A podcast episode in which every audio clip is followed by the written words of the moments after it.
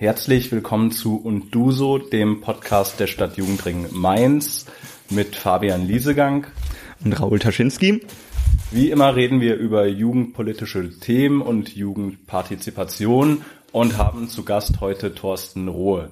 Er ist Vorsitzender der Jungen Union Mainz Mitte und der Vorsitzende der CDU Mainz.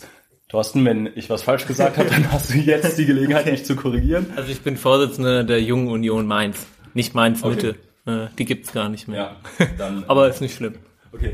Ähm, ja, wer in Mainz wohnt, der weiß auch, dass du ähm, jetzt zur Stadtratwahl kandidiert hast. Man hat nämlich deine Plakate gesehen oder Plakate, auf denen du abgebildet warst. Ähm, ist ja jetzt schon eine ganze Menge. Erzähl doch mal, wie bist du da hingekommen? Was war deine Motivation in Anführungszeichen damals, als du dich dafür entschieden hast, mhm. ähm, du möchtest politisch irgendwas machen? Okay, also hallo erstmal, ich bin 27 Jahre alt und dementsprechend schon seit acht Jahren äh, Mitglied der Jungen Union und auch der CDU. Ich habe mich mit äh, 19 Jahren äh, entschieden, politisch aktiv zu werden und habe mir damals verschiedene Jugendorganisationen angeschaut das war damals noch in Mainz-Bingen, weil ich einige Jahre äh, kurz vor Mainz aufgewachsen bin. Äh, in, in Stading-Elsheim habe ich gewohnt, da wohnen auch meine Eltern heute noch. Und genau, habe mir da einiges angeschaut. Mir war aber auch relativ schnell klar, dass ich nach Mainz ziehen werde. Dementsprechend habe ich mich dann auch relativ schnell äh, die Jugendorganisation äh, in Mainz angeschaut, habe mich da umorientiert.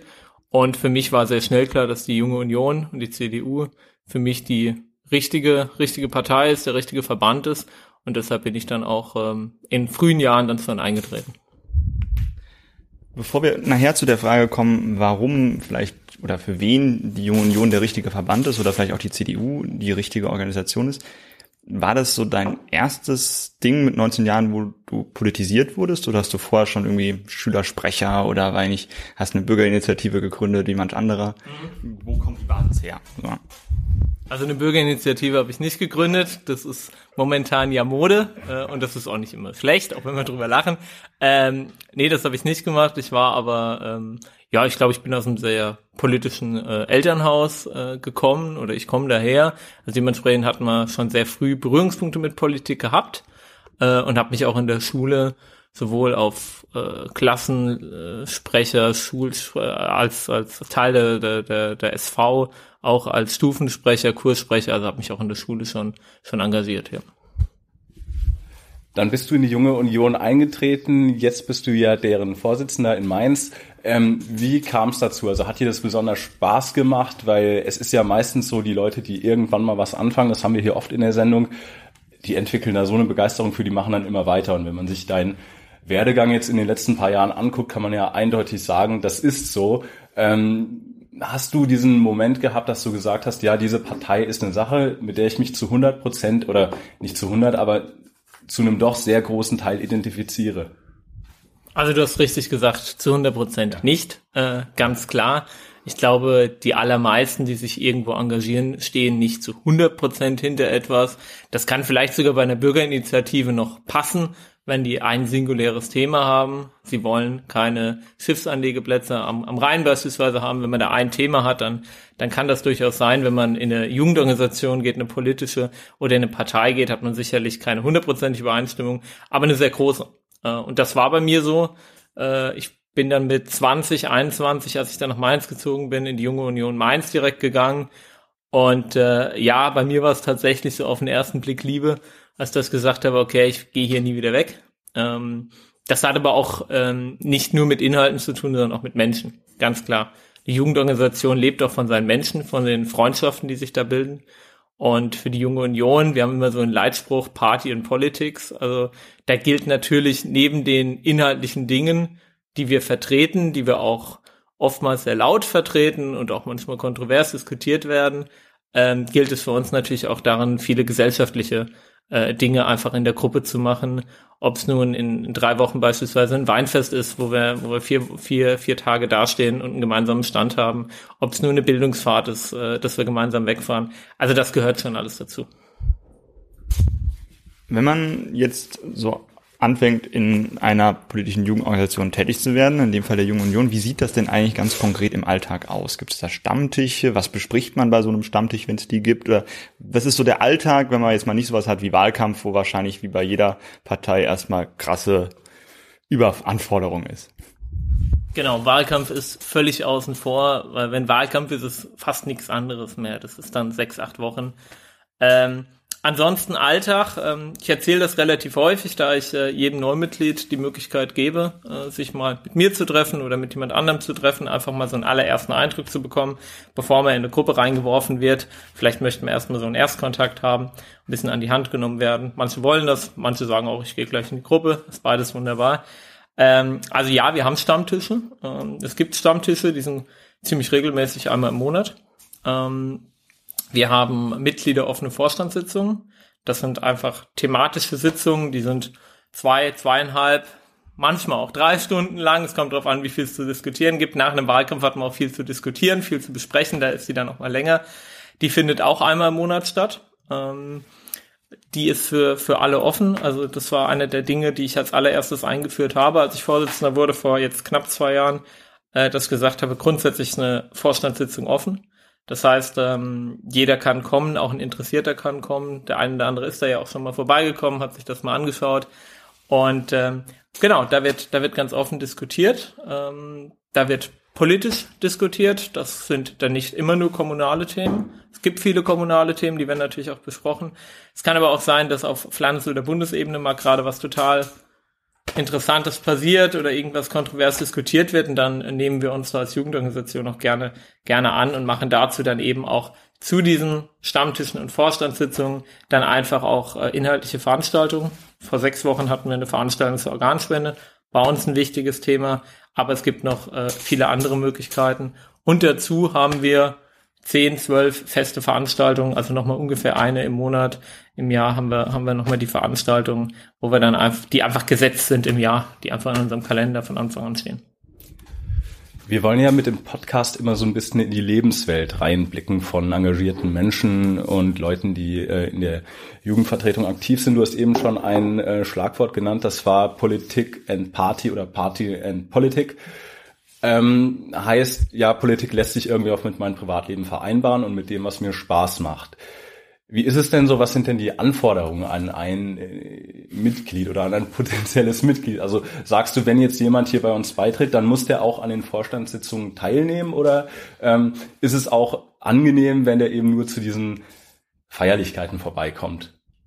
Also grundsätzlich gibt es keine Anforderungen an Mitglied, außer dass er eben Mitglied wird. Äh, und man muss natürlich kein Mitglied werden, um äh, zu Veranstaltungen, ob nun Mitglieder offene Vorstandssitzungen, Stammtische oder ähnliches zu kommen. Würde mich aber schon freuen und auf Dauer funktioniert das bei den allermeisten. Die, die ein, Mal da waren, die werden auch relativ schnell Mitglied. Schön ist natürlich, wenn die Leute sich engagieren.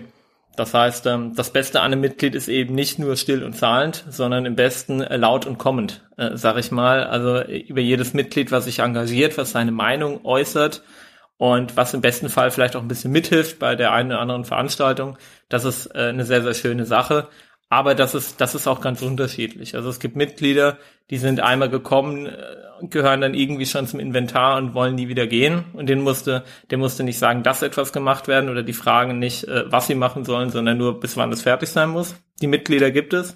Die sind natürlich für einen Vorsitzenden auch sehr, sehr wichtig, ähm, weil ähm, auch so, ein, so ein, äh, eine Führung von einem, von einem Jugendverband kann man nicht, kann man nicht als One-Man-Show betreiben. Da braucht man einfach auch Leute.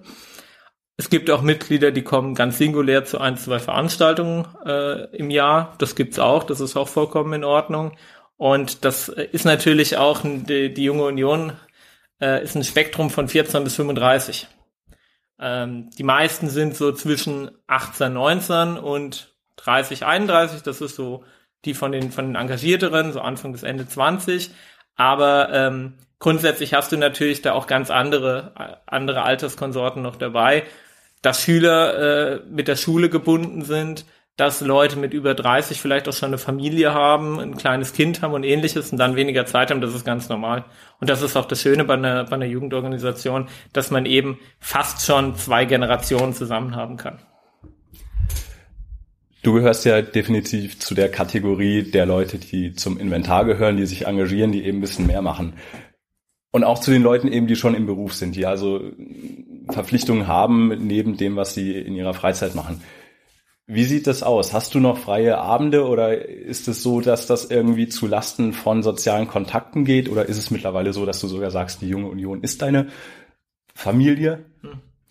Also die, die junge Union ist ein äh, großer Bestandteil meines äh, Alltags, meine und äh, natürlich auch meines Freundeskreises, ganz klar.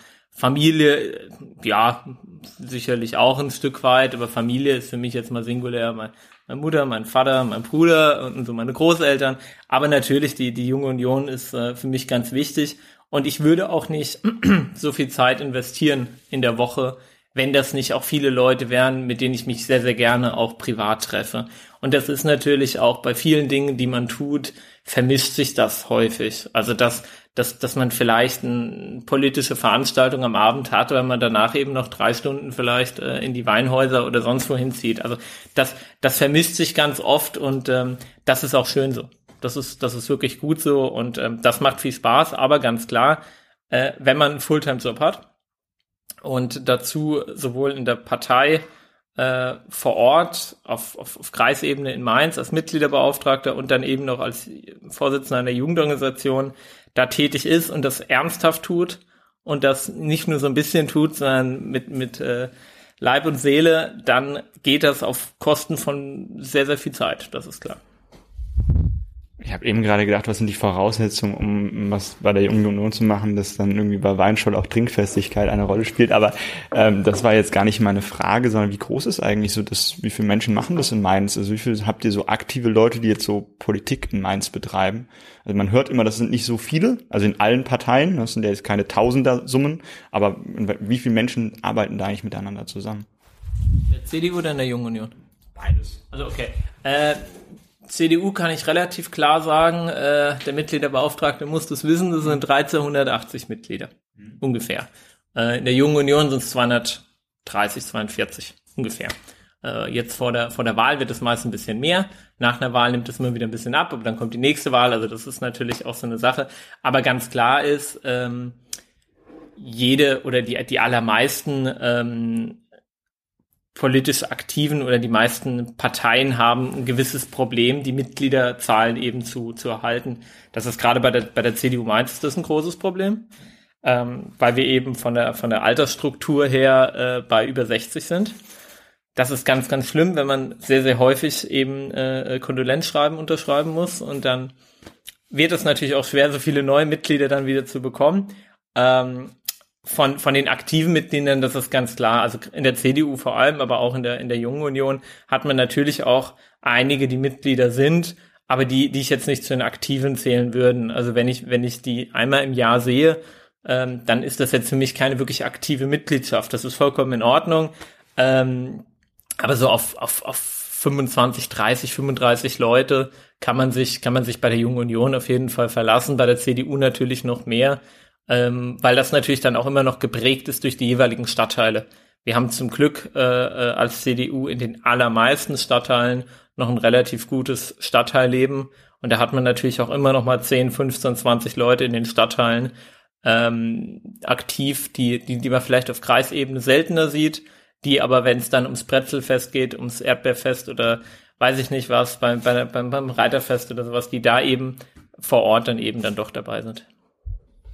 Als Außenstehender, der jetzt sagen wir mal nicht so tief in einer Partei drin ist, der sieht relativ viele Teilorganisationen. Und äh, welche Rolle spielt eigentlich die Junge Union so im, im so einer Abgrenzung auch sowas wie eigentlich dem RCDS? Wo ist da der Unterschied? Also die heißen irgendwie anders und machen irgendwie Hochschulpolitik. Ist das das gleich oder wo ist da der Unterschied? Und dann auch, wie ist eure Abgrenzung so zur CDU oder ich habe jetzt auch gelesen der Schülerunion, also wo ist da nur der Unterschied? Das würde mich mal interessieren, weil ich glaube, das kennen die Leute, die nicht in der Partei sind, noch gar nicht so genau. Ja, klar. Also die CDU ist die Mutterpartei. Und sowohl die, die junge Union als auch die Schülerunion sind Teile, sind Vereinigungen der CDU. Die junge Union ist die wichtigste und aktivste und größte Vereinigung der CDU. Die Schülerunion, ähm, da kann man tatsächlich schon mit zwölf rein, nicht erst mit 14. Also für Leute, die schon mit, mit zwölf, 13 mit den Hufen scharren, die eine Partei wollen, den können wir die, die, die junge Union anbieten, ähm, äh, die, die Schülerunion anbieten. Ähm, die Schülerunion ist aber meistens eine Untervereinigung der jungen Union. Ähm, so ist es auch in Mainz. Ich bin sehr froh, wir haben vor anderthalb Jahren die Schülerunion in Mainz wieder gegründet. Ähm, da hat man eben aber häufig halt auch mehr Bewegung, weil in der Schülerunion ist man nur bis maximal 25 und man muss Schüler sein. Das heißt entweder Oberstufe meistens oder vielleicht noch Berufsschüler, aber danach endet das automatisch die Mitgliedschaft in der, in der Schülerunion. Der RCDS ist keine Vereinigung der CDU. Ähm, das heißt, er gehört nicht zur CDU. Das sind, ist nur, also was heißt nur, das ist die Vertretung der Konservativen an der Universität. Also ringchristlich-demokratische Studenten. Könnte man sagen, gehört zur CDU, ist aber keine Vereinigung der, der äh, CDU. Als junge Union muss ich sagen, sind wir sehr froh, den RCDS zu haben, ähm, weil die natürlich nochmal ganz anders manche Gruppen und manche Themen ansprechen können, die wir als, als junge Union vielleicht nicht tun oder nicht so intensiv tun, weil als junge Union, als Vorsitzender der jungen Union, habe ich Schüler, habe ich Auszubildende, habe ich Berufstätige, habe ich Studenten, also habe relativ junge Familien, habe ich relativ äh, äh viele verschiedene Leute. Als äh, RCDS ist man die Vertretung der Studenten an der Uni. Heißt das jetzt auch, dass die Parteien, äh, dass die Organisation wie zum Beispiel die Junge Union auch eigene Themen hat, die sich abgrenzen von CDU-Themen? Oder ist es einfach so, dass ich mich eben mit den mit CDU-Themen beschäftige, nur eben in meiner Alterskohorte? Also dass ich bei der Jungen Union nicht mit 60-Jährigen zusammensitze, sondern eben, ich weiß nicht, bis wann geht's? 35, 35 ja. Ja, unbedingt müssen wir eigene Themen haben und haben wir eigene Themen. Die Junge Union ist nicht nur dafür da, dass man äh, einer Partei in, in unserem Fall der CDU ein jüngeres Gesicht gibt, sondern die Junge Union ist dafür da, auch thematisch eigene Schwerpunkte zu setzen. Darauf zielt ja auch die vorletzte Frage, glaube ich, auch noch mit ab. Äh, natürlich ist für die Junge Union auch wichtig, dass wir uns ähm, mit den Themen der CDU beschäftigen, dass wir aber auch eigene Themen setzen. Oder dass wir eben auch, ähm, wie zum Beispiel bei Artikel 13, dann ähm, in dem Fall eine ganz andere Position einnehmen und dann sagen, dass wir das für falsch halten. Ich glaube, das ist äh, sowohl kommunal als auch äh, bundesweit äh, richtig und wichtig. So ein ganz wichtiges Ereignis für die Junge Union ist ja dieser Deutschlandtag. Mhm. Ähm, jetzt für alle Leute, die eben sich noch nicht mit der Jungen Union so richtig befasst haben, was ist denn dieser Deutschlandtag? Der Deutschlandtag ist die Jahreshauptversammlung, sage ich mal, der Jungen Union aus ganz Deutschland. Also ähm, es gibt die, die Kreistage, das ist so in der Stadt. Es gibt äh, auf Landesebene der Landestag, da treffen wir uns alle in Rheinland-Pfalz einmal im Jahr und ähm, besprechen verschiedene Themen. Alle zwei Jahre wird gewählt und bei einem Deutschlandtag ist es ganz genauso. Ähm, diesmal war es äh, an, meinem, an meinem Geburtstag, da waren wir in, in Berlin. Ähm, da haben wir neuen ähm, Bundesvorsitzenden gewählt. Ähm, das ist eben auch alle zwei Jahre und das ist ein Riesenfest. Also das muss man sich schon vorstellen. Da sind viele, viele hunderte äh, gleichgesinnter politischer Natur dabei. Und da gibt's dann äh, neben all den äh, politischen Dingen, die man diskutiert und auch häufig äh, kontrovers abstimmt, man auch häufig äh, sehr interessante, interessante Leute da hat. Also Manfred Weber war schon da, Angela Merkel waren schon da. Also da sind schon, da sind schon viele, viele interessante Leute da aus Deutschland, aber auch aus dem, aus dem Ausland. Äh, und abends geht's dann, geht's dann äh, zu den besten Partys. Würde gerne noch eine Frage zum Deutschlandtag oder ein bisschen zur Struktur der Jungen Union fragen. Und zwar, wer wählt denn eigentlich so ein Bundesvorsitzenden bei euch? Ist es so ein Delegiertensystem oder machen das alle oder jeder, der Lust hat, kann mitkommen und sich die Fahrtkosten nach Berlin finanzieren kann? Das wäre mal noch so eine Frage zur Wahlstruktur. Also zunächst ist es tatsächlich ein Delegiertensystem. Ähm, von Landesebene aus. Äh, wir als Rheinland-Pfälzer haben, glaube ich, 15 Delegierte plus minus ein. Ähm, genau, aus Mainz haben wir, also von den 15 aus Rheinland-Pfalz haben wir aktuell äh, zwei Delegierte in Mainz. Das, das bin ich auf der einen Seite und mein Stellvertreter. Ähm, die werden auch alle zwei Jahre ganz äh, regulär gewählt und diejenigen, die da gewählt werden, ähm, fahren dann eben nach Berlin, Hamburg, Düsseldorf, Braunschweig, wo auch immer hin. Äh, dieses Jahr, wir hatten jetzt einen Sonderparteitag, einen Sonderdeutschlandtag, haben wir ja noch einen regulären jetzt äh, im Oktober, da fahren wir ins Saarland. Das ist für uns nicht so weit. Und ähm, Genau, die werden, die werden gewählt. Grundsätzlich ist es so, dass äh, man auch immer versucht, noch Gäste mitzunehmen.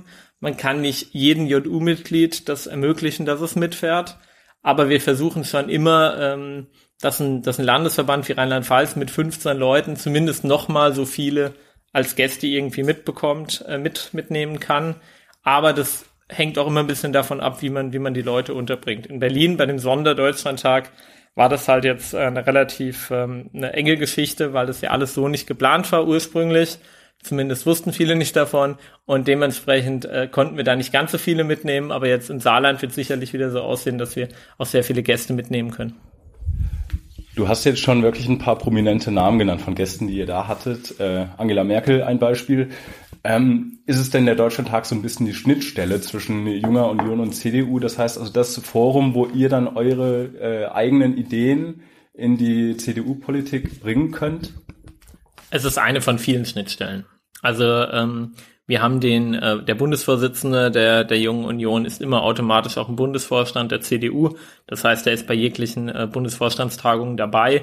Da kriegen die das schon mit glaube, die junge Union hat auch noch nie Probleme gehabt, äh, laut zu artikulieren, was sie äh, von manchen Themen hält. Kann man gut oder schlecht finden, aber zumindest kriegt es die Partei, die Mutterpartei dann auch mit. Ähm, aber natürlich beim Deutschlandtag wird dem einen oder anderen dann auch mal den Spiegel äh, vorgezeigt und er sieht dann vielleicht, dass er entweder super gut ankommt oder mal super gut ankam und nicht mehr so gut ankommt oder es immer noch tut. Also ich glaube, dass das kriegt man schon ganz gut mit und so ein Deutschlandtag hat ja auch immer ein Thema. Ähm, das sind eben auch häufig sehr, sehr junge Themen, Digitalisierung, ähm, auch Uploadfilter und ähnliches wurden, wurden diskutiert. Und das sind natürlich auch Themen, wo man sich sehr wünscht und hofft, dass die Mutterpartei gut zuhört. Dann möchte ich gerade an der Stelle doch wieder von der großen Bundespolitik äh, ein bisschen konkreter werden und, und den Schwenk in die Kommunalpolitik machen. Du hast jetzt schon angesprochen, dass mit der Digitalisierung ist ein Thema. Was sind denn ähm, deine Themen, die dir persönlich sehr wichtig sind? Also zum einen, glaube ich, ist es ganz wichtig, dass wir äh, ein Verkehrskonzept in Mainz endlich mal hinkriegen und was für alle, irgendwie für alle Verkehrsteilnehmer gut ist. Und das haben wir eben seit vielen, vielen Jahren nicht. Wir haben seit vielen Jahren, ich äh, halte das ganz kurz, aber wir haben seit vielen, vielen Jahren eine grüne Dezern Verkehrsdezernentin, ähm, die es aber auch nicht geschafft hat, neben der Tatsache, dass äh, ständig irgendwelche äh, Sperrungen sind, die es aber auch nicht geschafft hat, ordentliche Fahrradwege in Mainz zu schaffen. Also da frage ich mich schon so ein bisschen, ähm, woran liegt's? Ähm, das ist auch mit der Brücke, das war ja für uns auch ein großes Thema im Wahlkampf.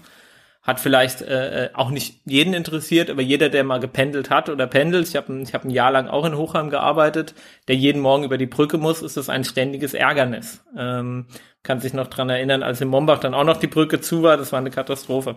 Also Verkehr ist, glaube ich, ein wichtiges Thema und es wird auch ein wichtiges Thema sein, wenn es darum geht, und da komme ich schon zum zweiten Thema Wohnraum, wenn es dann darum geht, gibt es jetzt einen neuen Stadtteil, wollen wir weiter nachverdichten, ähm, gibt es ja verschiedene Modelle. Ich glaube, Wohnraum ist ein wichtiges Thema. Wohnraum ist auch ein wichtiges Thema für junge Leute. Ähm, ist auch ein Thema, was wir auch im Wahlkampf aktiv mit dem RCDS gemeinsam gespielt haben. Ähm, dass wir gesagt haben, naja, also auch auch die Studentenwohnheime, die sind in, in Mainz sehr, sehr teuer. Und es gibt einfach viele, viele junge Leute, die, ähm, die relativ wenig Geld haben und die darauf angewiesen sind, gut untergekommen, unterzukommen in ihrer Studentenstadt oder eben auch gerne dort wohnen möchten. Und ähm, da ist, glaube ich, äh, da muss man auf jeden Fall noch mal ran. Mm. Und auch hier, hier in der Neustadt, das sieht man auch. Es wird viel gebaut, aber es wird nicht viel gebaut für Leute mit schlechterem Einkommen oder mit mittlerem Einkommen. Und das betrifft eben auch viele junge Leute. Das sind sicherlich auch häufig Leute, die in 10, 15 Jahren mal ganz gut Geld verdienen werden, aber die es aktuell nicht tun. Und ähm, auch für die Leute ähm, muss Wohnraum geschaffen werden. Und auch da nochmal, ähm, egal ob wir jetzt hier nachverdichten, dann haben wir immer mehr ein Problem mit Verkehr in der Innenstadt oder ob wir außerhalb, was wir favorisieren, einen neuen Stadtteil bauen.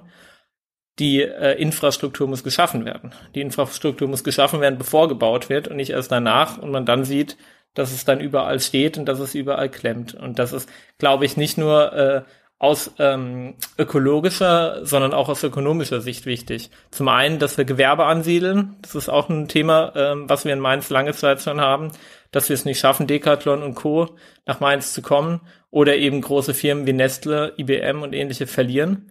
Ähm, das ist auf der einen Seite für unsere Gewerbeeinnahmen ein Riesenproblem. Auf der anderen Seite ähm, ist es natürlich auch ein Problem, wenn ich sehe, also wie viele Leute hier, hier gerade in der Gegend, hier in der Mainzer Neustadt, ab 18 Uhr mit ihrem Auto von äh, A nach B fahren und dann nach C und nach D und immer noch keinen Parkplatz gesucht haben. Ähm, das ist natürlich auch für die Umwelt eine Katastrophe. Dementsprechend auch da muss es äh, kluge Varianten geben. Das heißt Verkehr, äh, Wohnen, das sind zwei wichtige Themen. Gewerbeansiedlung ist ein wichtiges Thema hier in Mainz. Und dann, das ist auch ein ähm, zu, zu Gewerbe ansiedeln gehört für mich übrigens auch Digitalisierung und ähnliches dazu. Also es kann nicht sein, dass, äh, dass viele Firmen beklagen, wir würden ja gerne, aber äh, da bei im Thema Digitalisierung sind wir ganz weit hinten. Das betrifft nicht nur Firmen, das betrifft auch äh, öffentliche Verwaltung und ähnliches. Also wenn ich, wenn ich mir anschaue, dass einige Städte bei der Digitalisierung viel weiter sind, auch was äh, den einfachen Bürger betrifft, mit, mit einfachen Gängen zur Verwaltung, äh, die er sich dann eben zum Teil sparen könnte und er viel mehr digital machen könnte. Da muss ich sagen, weiteres Thema, wo wir einen riesen Aufholbedarf haben. Ich würde jetzt mal sagen, vielen Dank für die Themenvielfalt, die du gerade aufgeworfen hast. Warum? Weil ich glaube, dass die meisten, wir hatten ja jetzt vor einigen Wochen Kommunalwahl, nicht so viel Wissen haben, wofür jetzt zum Beispiel irgendeine Partei in Mainz, einschließlich der CDU, steht. Und wenn ich durch die Straßen hier gelaufen bin und mir die Plakate angeschaut habe, habe ich mir gedacht, irgendwie habe ich das Gefühl, alle Parteien sagen irgendwie zum Beispiel alle bezahlbaren Wohnraum. Ja, Grüne sagt bezahlbaren Wohnraum, SPD sagt bezahlbaren Wohnraum, Linke sagt bezahlbaren Wohnraum und auch die CDU sagt bezahlbaren Wohnraum. Das fällt einem dann intuitiv nicht so einfach ein, warum ich jetzt irgendeinen davon mehr oder weniger wählen will, außer dass ich einen Wertekonsens habe. Deshalb, bevor ich mit dir gerne auch nochmal wieder die Frage reden will, wo konkret in Mainz die Parteien sich unterscheiden, würde ich gerne die Frage nochmal stellen, was unterscheidet so grundsätzlich, wenn jemand in die Partei reingeht, ähm, die CDU oder die Junge Union von den anderen Parteien? Also warum würde ich mich entscheiden, in diese Partei einzutreten und jetzt zum Beispiel nicht zu der SPD zu gehen oder zu den Grünen? Gut, ich glaube grundsätzlich ist es immer gut, wenn man sich verschiedene Sachen anschaut. Mhm. Äh, so wie ich mir verschiedene Arbeitsstellen auf Dauer anschaue, schaue ich mir auch verschiedene Parteien an, schaue ich mir vielleicht auch, weiß ich nicht, wenn man gläubig ist, die evangelische katholische Kirche irgendwann an und sagt, macht das Sinn, dass ich evangelisch bin, will ich vielleicht katholisch werden äh, oder andersrum. Ich glaube, das gilt, das gilt auch für Parteien. Ähm, was die CDU oder vor allem auch die, die Junge Union ausmacht, ist ein sehr, sehr klarer Wertekanon ähm, den ich auch sehr, sehr gut so vertreten kann. Das ist also zum einen äh, wirtschaftliche Vernunft. Äh, wirtschaftliche Vernunft heißt, dass man eben bei allen Erwägungen, die man äh, äh, durchaus äh, ja beziehen kann und Überlegungen, die man anstellen kann, dass man halt auch überlegt, was macht das, was macht das mit der mit der Wirtschaft aus? Und ähm, die Wirtschaft ist ja nicht nur die böse Industrie, äh, die die die Umwelt zerstört, sondern die Wirtschaft ist auch äh, diejenigen, die uns die Arbeitsplätze sichern oder womit Deutschland auch eben äh, sehr, sehr gut gefahren ist die letzten Jahrzehnte und sicherlich auch fahren wird. Also ein Wertekanon. Wertekanon bedeutet aber auch, wir sind eine christlich-konservative Jugendorganisation. Das kann man durchaus so sagen. Das ist ein Alleinstellungsmerkmal. Ähm, das heißt jetzt nicht, dass jedes meiner Mitglieder äh, strenge Kirchengänger äh, ist. Das kann man machen, das muss man nicht machen. Ich gehe sonntags in die Kirche. Ich gehe sonntags abends in die Kirche, weil ich das Angebot in meiner Kirchengemeinde habe. Das heißt aber nicht, dass man das machen muss. Aber das heißt schon, dass das christliche Fundament uns ganz wichtig ist. Und das grenzt uns nicht nur von äh, Parteien, die links von uns stehen, ab, von, von äh, SPD, Grüne oder Linkspartei, das grenzt uns auch von der AfD ab. Ähm, und ähm, das ist für uns. Das ist für mich auch ähm, eine ganz wichtige Sache. Dazu vielleicht als drittes äh, eine gewisse Nüchternheit. Eine gewisse Nüchternheit, dass man Dinge nicht immer nur ideologisch betrachtet, sondern eben ähm, auch als, als Partei vor Ort wahrgenommen werden möchte. Dass man, dass man vor Ort verwurzelt ist, dass man vor Ort sich sehr, sehr gut auskennt. Das halte ich für sehr wichtig, gerade in der Kommunalpolitik. Und dass man da eben auch ganz nüchtern an Themen rangeht und wenn man merkt, dass man, dass man äh, äh, ein Thema oder dass man, dass man eine Sache nicht so umsetzen kann, wie man sich das hundertprozentig ausmalt, dass man da nicht in die Blockadehaltung geht und dass man sagt, dann gucken wir mal, dass wir das Beste für, für die Stadt, für äh, die jeweiligen Bürger vor Ort dann eben rausholen kann. Okay, also ich glaube, wenn jemand, der jetzt nicht so die mehreren Parteien, wir haben ja immer Interviews geführt mit mal allen Parteien, dann kann er sich mhm. fünf Interviews anhören und fünf Grundsatzprogramme durchlesen. Am Ende weiß er, wo er sich vielleicht zu Hause fühlt.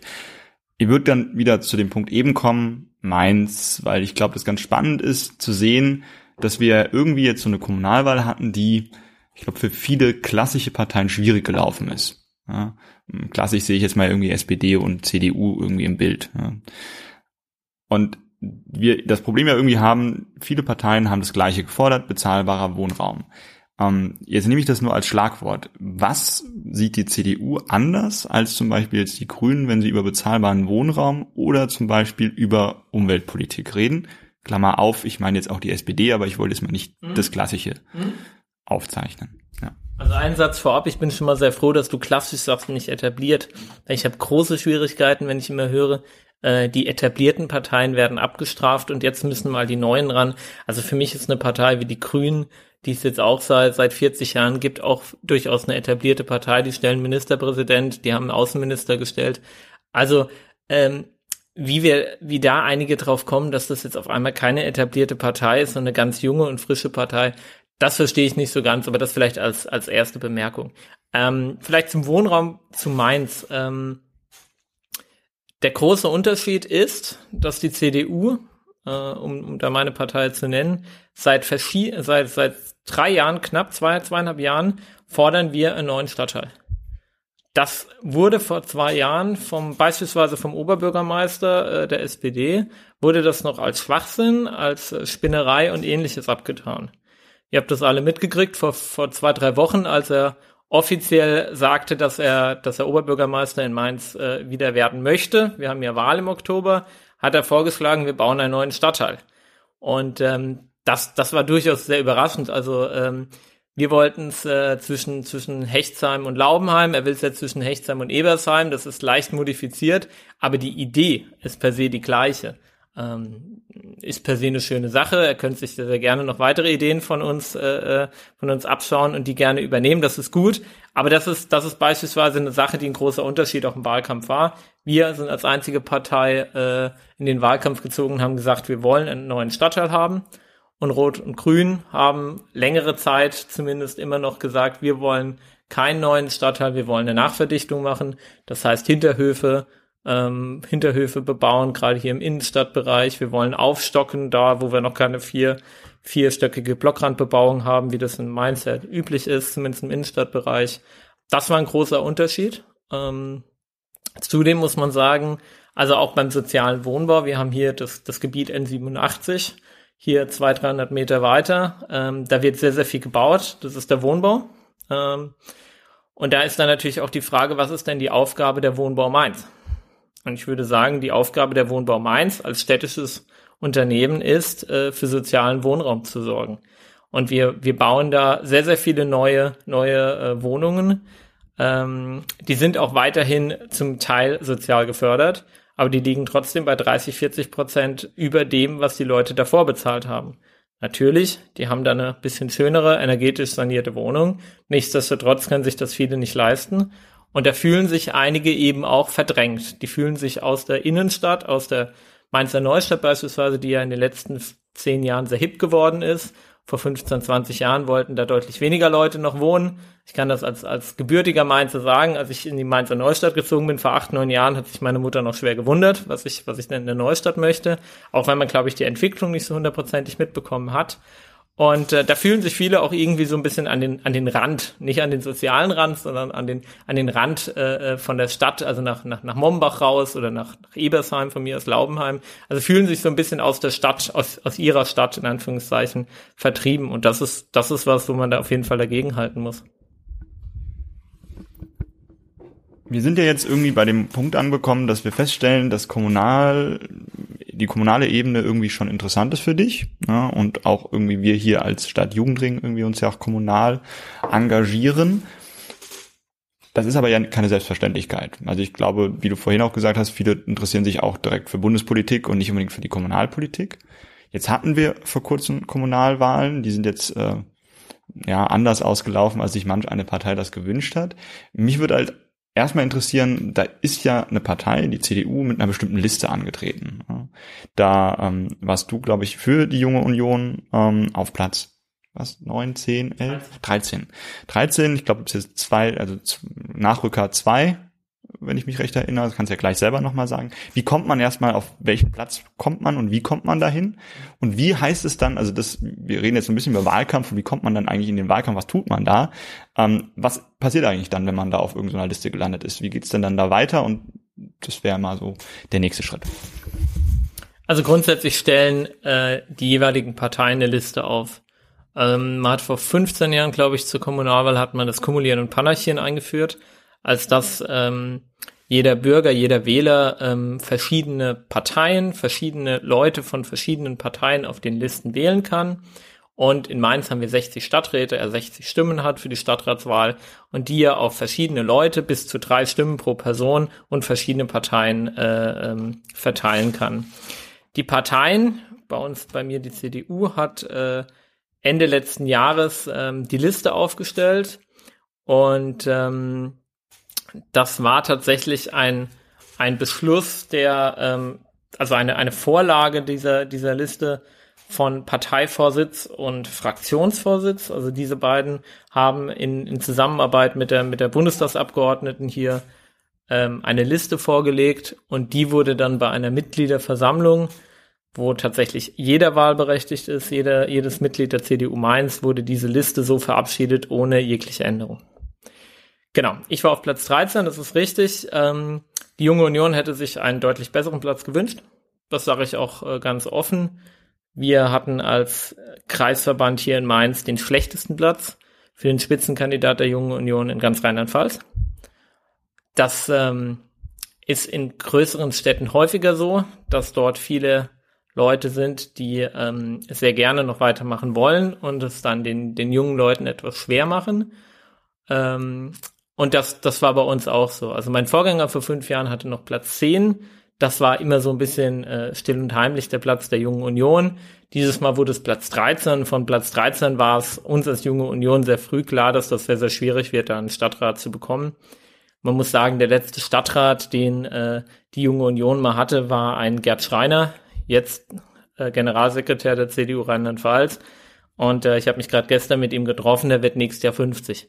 Also ähm, man sieht durchaus die, die, die Problematik, die wir, die wir hier ähm, da auch haben und dass wir da ein gewisses Aufholpotenzial äh, durchaus haben. Genau. Jetzt ist natürlich die Wahl auch, äh, du hast es gesagt, nicht so gelaufen, wie wir uns das vorgestellt haben. Das gilt vor allem für, für, die, für die klassischen Parteien, um den Begriff aufzunehmen, für die SPD und für die CDU. Wir haben beide einige Sitze verloren. Damit haben wir, wenn wir ganz ehrlich sind, auch nicht gerechnet. Ähm, wir hatten davor 18 Sitze. Äh, und ähm, konnten das konnten das nicht halten. Wir konnten äh, konnten auch nicht wieder stärkste Fraktion werden, was wir eigentlich letzten 20, 30 Jahre immer waren. Und ähm, ja, das liegt äh, sicherlich an verschiedenen Faktoren. Ähm, die, die grüne Welle, sag ich mal, die wir momentan haben, hat eben auch Mainz überrollt. Und äh, die Grünen sind jetzt als, als klarer Wahlgewinner, das muss man einfach so sagen, in den verschiedensten Stadtteilen, hier auch in der Mainzer Neustadt, als auch ähm, als auch auf, auf, auf Stadtebene eben als, als große Sieger eingelaufen und jetzt äh, müssen wir mit dem Ergebnis leben. Das Ergebnis heißt für uns aber auch als CDU, dass wir äh, nur eine Person unter 40 und äh, nur zwei weitere, drei weitere mit Gerd Schreiner unter 50 äh, äh, im Stadtrat haben.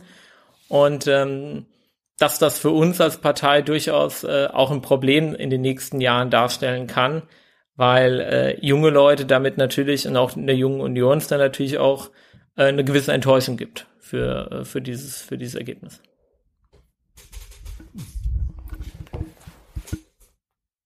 Du hast jetzt die grüne Welle angesprochen. Das ist natürlich ein Phänomen, was wir ja natürlich auch bei der Europawahl gesehen haben. Ähm, ich frage mich, was macht man dann jetzt natürlich? Also es ist vielleicht jetzt zu früh, um mit einem Rezept zu kommen, wie man das beim nächsten Mal anders macht, wie man das besser macht. Ähm, was wir uns aber immer stellen, ist die Frage, wie man Leute anspricht und wie man Leute gewinnt. Jetzt hast du gesagt, die jungen Menschen, die eben in der Jungen Union sind, die zeichnen sich dadurch aus, dass sie eine gewisse Nüchternheit haben, dass sie Sachen vielleicht mit einer gewissen Distanz betrachten. Ähm, was ist denn jetzt diese Strategie, sage ich mal? Wie kann man ähm, Leute, die so gepolt sind, ansprechen? Also auch jetzt nicht nur als potenzielle Wähler, sondern auch um die ins Engagement irgendwie zu bringen.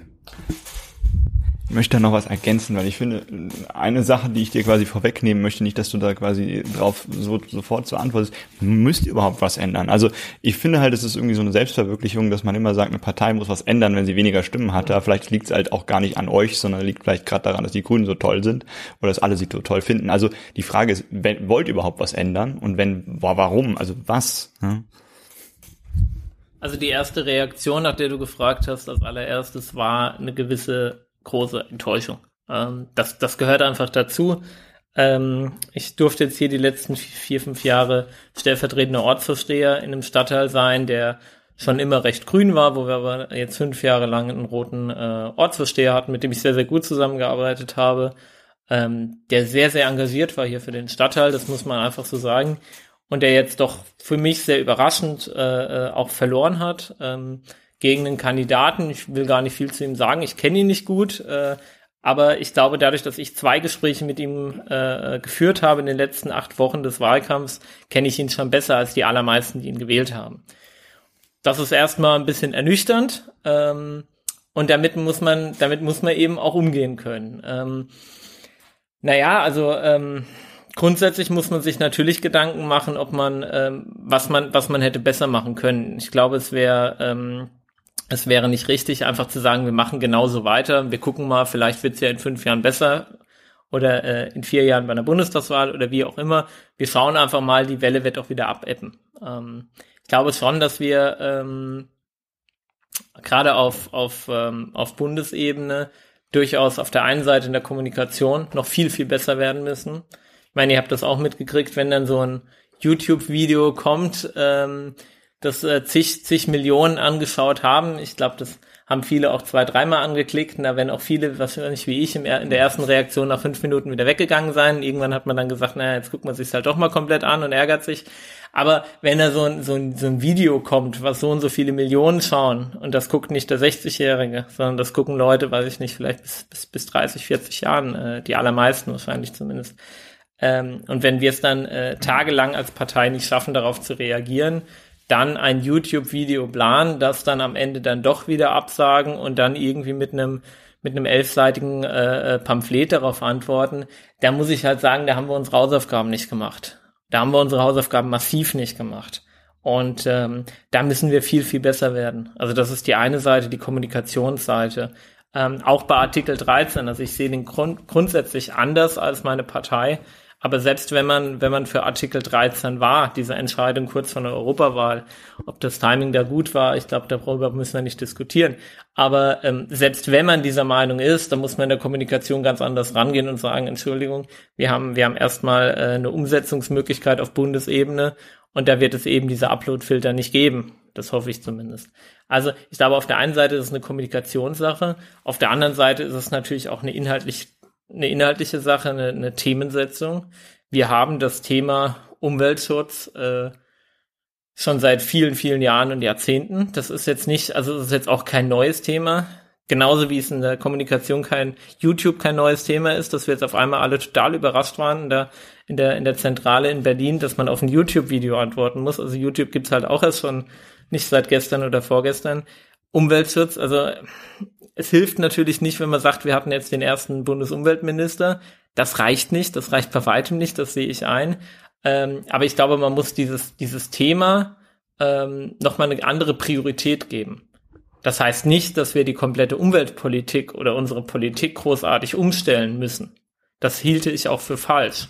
Und ich glaube, wenn eine, eine Person nur an einem Thema interessiert ist, das ist ein bisschen wie in der Bürgerinitiative.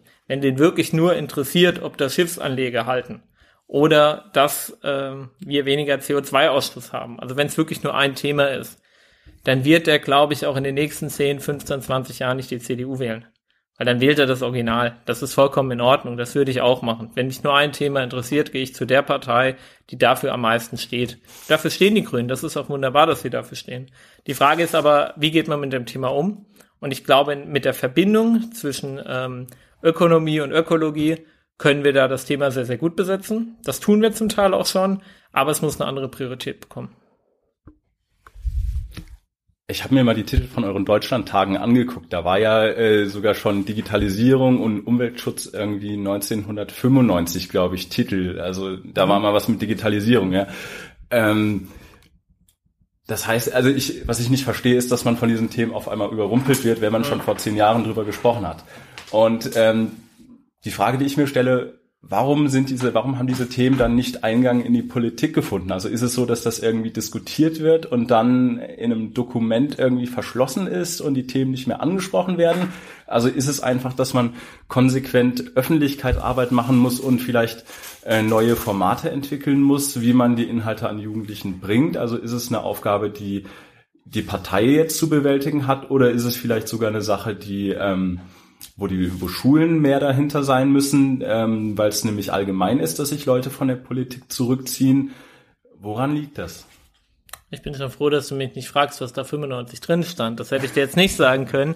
Ähm, ich glaube, das, das, gilt, das gilt auch für ähm, alle Parteien, dass ähm, jede Partei in äh, dem jeweiligen Sektor und der, nach der jeweiligen Gesinnung durchaus viele gute Ideen hat, äh, viele Dinge zu Papier bringt äh, oder auch in elektronischer Form, aber ähm, das dann erstmal abgelegt wird als Mensch, das war eine dramatisch gute Idee, vielen Dank. Also ich glaube, das passiert ganz, ganz oft. Ähm, und die, die, ähm, diese lange Strecke zwischen, wir haben eine gute Idee, wir, wir brauchen da eine Entscheidung, wir brauchen dann Entscheidungsträger, die die dann in die jeweiligen Gremien mitnehmen und dann noch die, die, das Glück zu haben, dass in den Gremien Leute sitzen, die dem aufgeschlossen sind und das dann vorantreiben. Das ist eine verdammt lange Kette. Und ähm, es ist leider auch so, dass nicht jede gute Idee der Jungen Union gleich äh, äh, direkt ins Wahlprogramm äh, und in die Köpfe unserer CDU-Kranten kommt. Das, das, das ist so, das ist aber in anderen Parteien auch so, das ist okay. Ähm, aber ich glaube, wir müssen noch viel deutlicher und viel lauter in diesem Bereich werden und ähm, glaube, ich glaube, in manchen Themen sollte die junge Union auch Wortführer innerhalb der Partei werden. Das ist durchaus jetzt mit einer gewissen Möglichkeit, dadurch, dass wir jetzt einen Generalsekretär auf Bundesebene haben, der ja bis vor kurzem noch unser, unser JU-Bundesvorsitzender war. Ich halte das durchaus für eine, für eine gute Entwicklung. Ähm, aber das darf natürlich, es darf natürlich auch nicht nur sein, dass wir jetzt eine Position, sage ich mal, innehaben und dann kommt thematisch nichts. Aber das kann ein erster Schritt dahingehend sein, dass die junge Union da noch inhaltlich viel besser wahrgenommen wird. Wir würden mal so strukturell in den dritten Teil gehen zur Frage, warum Menschen, junge Menschen zu wenig, vielleicht auch gar nicht zu wenig aktiv werden in Parteien. Du hast eben gerade angesprochen den Aspekt, des, es dauert relativ lange. Und mir fällt es immer schwer, jemanden, der nicht in einer Organisation ist, in einem Verband oder einer Partei ist, zu erklären, warum das so lange dauert. Und dann sagt mir jemand, ja, warum soll ich mich denn überhaupt ein Jahr lang engagieren, wenn das so lange dauert? Ist das ein Pro ist das das Problem? Oder wo ist das Problem, dass immer weniger Leute sich in Parteien engagieren? Weil neben dem Faktor, dass wir Wähler brauchen, brauchen wir ja auch eine lebendige Partei. Ja. Eine lebendige Partei ist ganz wichtig. Ich glaube, Parteien haben auch ganz grundsätzlich, äh, unabhängig äh, von den jeweilig demokratischen Parteien, haben einen zu schlechten Ruf. Ich glaube, ähm, für viele sind Parteien auch bereits irgendwie äh, was ganz Schlimmes. Das kann ich ehrlich gesagt nicht nachvollziehen. Denn ähm, Parteien sind staatstragend, äh, sind im Grundgesetz verankert und das äh, äh, mit, mit guten Gründen. Und ähm, natürlich muss man den Leuten dann den Mehrwert aufzeigen. Warum sollen sie sich äh, irgendwo engagieren? Und das ist wie beim beim NABU oder bei der Feuerwehr, du brauchst, ein, du brauchst irgendeinen Mehrwert. Den Mehrwert musst du bieten. Dir muss natürlich klar sein, bei einer politischen Partei ist es nicht so, dass du mit einer guten Idee kommst und schon sagt die Partei, das machen wir. Ähm, das ist einfach ein ganz anderer Apparat, der dahinter steht.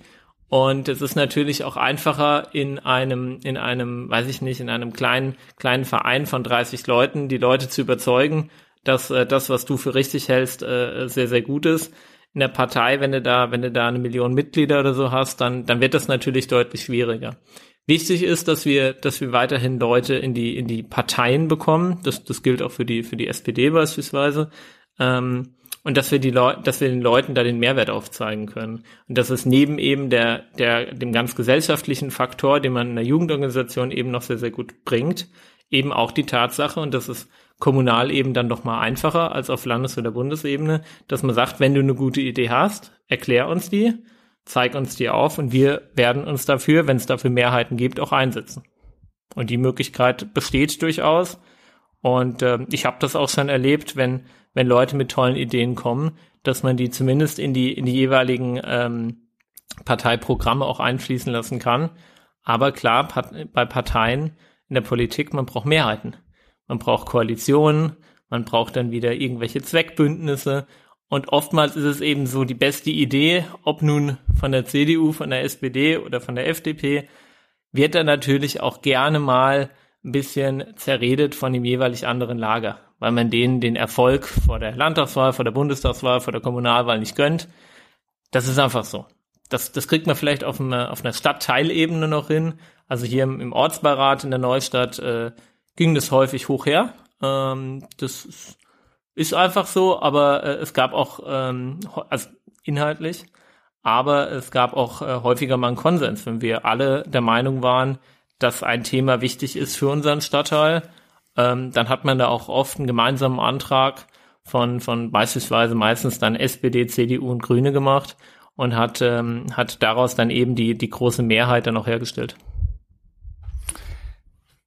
Also dieser Prozess, wie sowas, so eine Idee dann in einer Partei wächst und dann dafür eine Mehrheit findet und dann muss da am Ende ein Kompromiss rauskommen, weil es eine Koalition ist und man selten die absolute Mehrheit hat, das äh, ist ich sage immer, der Weg für die, die, Leute, die kompliziert denken und glauben, die Demokratie ist das beste Instrument und da drin Dinge zu bewegen, ist wichtig. Mhm. Würde man so unterschreiben können, glaube ich. Das ist halt irgendwie gefühlt nicht mehr so richtig der Zeitgeist gerade. Mein, mein gefühlter Zeitgeist, würde da fragen, ob du das genauso siehst, ist, ich verändere die Politik der CDU oder der SPD meistens jetzt gerade dadurch, dass ich was anderes wähle und die dann hoffentlich ihre Meinung ändern. Ich glaube, das ist auch dieses Phänomen, wir wählen jetzt die AfD aus Protest, mhm. damit die CDU zum Beispiel wieder konservativer wird. Ist halt außerhalb von der Partei sein das nicht dann viel effektiver oder klappt das halt nicht und wir tun halt nur so, als würde das, oder die glauben halt, das würde klappen? Also, glaube ich, die Frage ist mhm. zu erkennen, ja. ja. ja, ja. Ähm, ja, ich weiß, was du meinst. Und ja, ich habe auch das Gefühl, dass äh, häufiger eben Protest gewählt wird, in der Hoffnung, dass vielleicht die Partei, die man eigentlich auch ganz gut findet, ähm, sich dann umorientiert. Man muss halt sagen, ähm, das gilt vor allem für SPD und CDU, wir haben nicht mehr unser Stammklientel. Also man darf jetzt nicht mehr davon ausgehen, naja, unter 30 Prozent rutschen wir nicht, weil das sind die, die schon immer gewählt haben. Weil der weil die, weil die AWO gesagt hat, wir wählen SPD oder weil die, weil der, weil der Pfarrer von der Kanzel aus gesagt hat, wir wählen CDU. Das gibt's nicht mehr und das ist auch gut, dass es das nicht mehr gibt. Man muss die Leute davon überzeugen. Aber, das sage ich auch ganz klar, jeder, der etwas in einer Partei ändern möchte, der soll bitte, das ist mein Verständnis, in die Partei. Ähm, kein Mensch wird davon auf, wird da aufgehalten, äh, in eine Partei zu gehen. Das gilt für alle Parteien. Man kann sich, man kann sich äh, überall engagieren. Äh, bei den allermeisten macht das sicherlich auch äh, mehr oder minder auch Sinn. Und ähm, dann soll man das bitte tun. Ähm, ich will nicht sagen, dass alle, die, die, äh, die unzufrieden sind, jetzt äh, aus Protest die AfD wählen oder die Grünen wählen oder wie auch immer.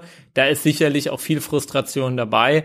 Aber gerade wenn ich, wenn ich auf die SPD schaue, äh, äh, die, die ersten ein, zwei Jahre hätte man ja noch äh, irgendwie mit Häme verfallen können. Mittlerweile tut es einem ja leid äh, weil man einfach sagen muss, die SPD war in vielen Fällen äh, nicht nur vor Ort, aber auch auf, auf bundespolitischer Ebene ein sehr, sehr guter Partner ähm, und ein staatstragender Partner, auf den man sich auch äh, verlassen konnte.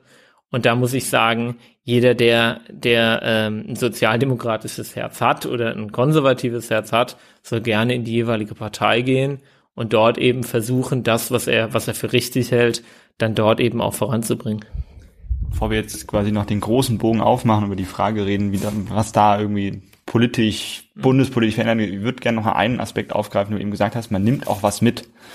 Ja, weil wir ja eigentlich gerade so in dem Aspekt sind, wir reden über, warum sollte man das tun?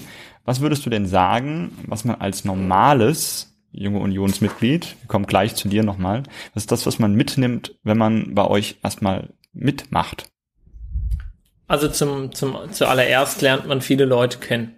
Ähm, ich glaube, das ist für, für einige Leute auch ein Faktor, die vielleicht neu in eine Stadt kommen und einfach sagen, ich finde es auch schön, mal Leute kennenzulernen und wenn sie sich eben aktiv für die junge Union entscheiden, lernen sie halt auch meistens Leute kennen, die so einen ähnlichen Wertekanon haben. Also man lernt zum einen Leute kennen, man lernt zum anderen äh, natürlich auch viele Themen kennen. Also bei einer, es gibt keine Vorstandssitzung, wo wir nicht auch über zwei, drei kommunale Themen sprechen.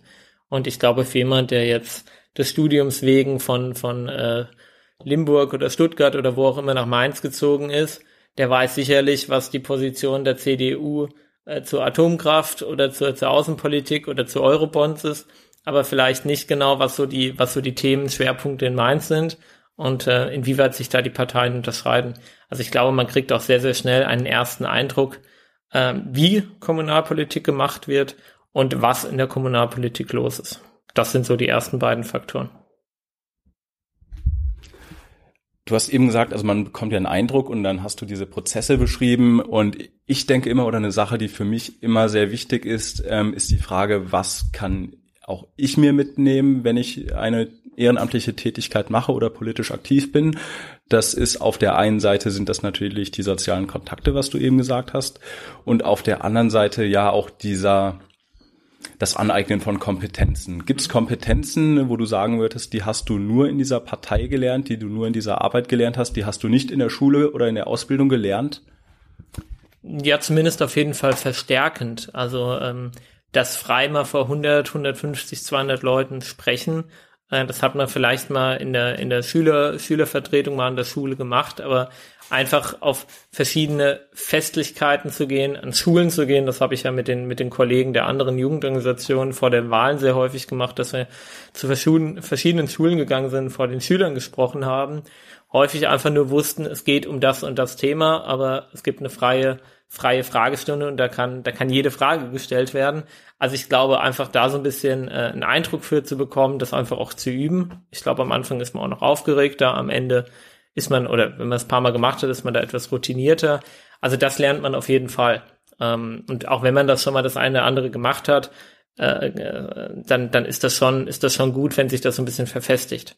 Und die Möglichkeit, ähm, auch als Mitglied das mal zu tun, ist durchaus da. Also ich kann, ich möchte nicht und ich kann auch nicht jeden Termin wahrnehmen der, der, der Jungen Union. Und da bin ich sehr, sehr froh, wenn ich jemanden habe, wenn ich, bei dem ich genau weiß, der kann mich an der Schule vertreten, der kann mal zu dem einen Interview gehen, der kann vielleicht das ein oder andere machen. Das, das ist auf jeden Fall eine Sache, die lernst du sehr schnell. Dann natürlich auch im organisatorischen Bereich. Du musst sehr, sehr viel organisieren. Ähm, kommt auch immer so ein bisschen drauf an. Also ich bin auch jemand, der sehr gerne die Dinge dann eben auch selbst macht in vielen Fällen, ähm, da ich dann auch so einen gewissen Anspruch habe, wie das zu, äh, wie das werden soll und ähm, du lernst dich schon sehr stark zu organisieren. Du lernst schon auch, wie etwas ablaufen soll, auch Veranstaltungen, Großveranstaltungen zu organisieren. Ähm, du lernst aber auch zu delegieren. Ähm, spätestens ab einer gewissen Position lernst du zu delegieren. Das, das muss man auch. Äh, das ist auch für mich weiterhin noch ein Lernprozess. Ähm, auch nach, nach zwei Jahren Vorsitz äh, in der Jungen Union, ein Jahr in der, in der CDU Mainz-Neustadt, einfach noch mehr an die Leute abzugeben, ähm, zu vertrauen, dass das so funktioniert und es auch mal hinzunehmen, wenn es nicht so funktioniert, wie man sich das ursprünglich vorgestellt hat. Ja, vielen Dank, Thorsten. Das sind auf jeden Fall überzeugende Argumente, ähm, wo ich eigentlich wenig bis gar nicht widersprechen würde. Und ich glaube, das ähm, würden wir wahrscheinlich alle so unterschreiben. Ähm, für die Leute, die ja sich manchmal fragen, warum man das tut, ist es ja immer ganz schön, wenn man eben dann mal so hört, ähm, wo einen das weiterbringt. Ich danke dir vielmals für das tolle Gespräch heute. Ja, auch von meiner Seite. Dankeschön. Und dann freuen wir uns auf die nächste Sendung mit euch. Ja. Feedback könnt ihr uns auch gerne wieder geben unter der E-Mail-Adresse. Und du so at sjr-mainz.de. Und dann wünschen wir euch allen einen wunderschönen Tag. Ich glaube von uns dreien. Jawohl. Bis demnächst. Tschüss.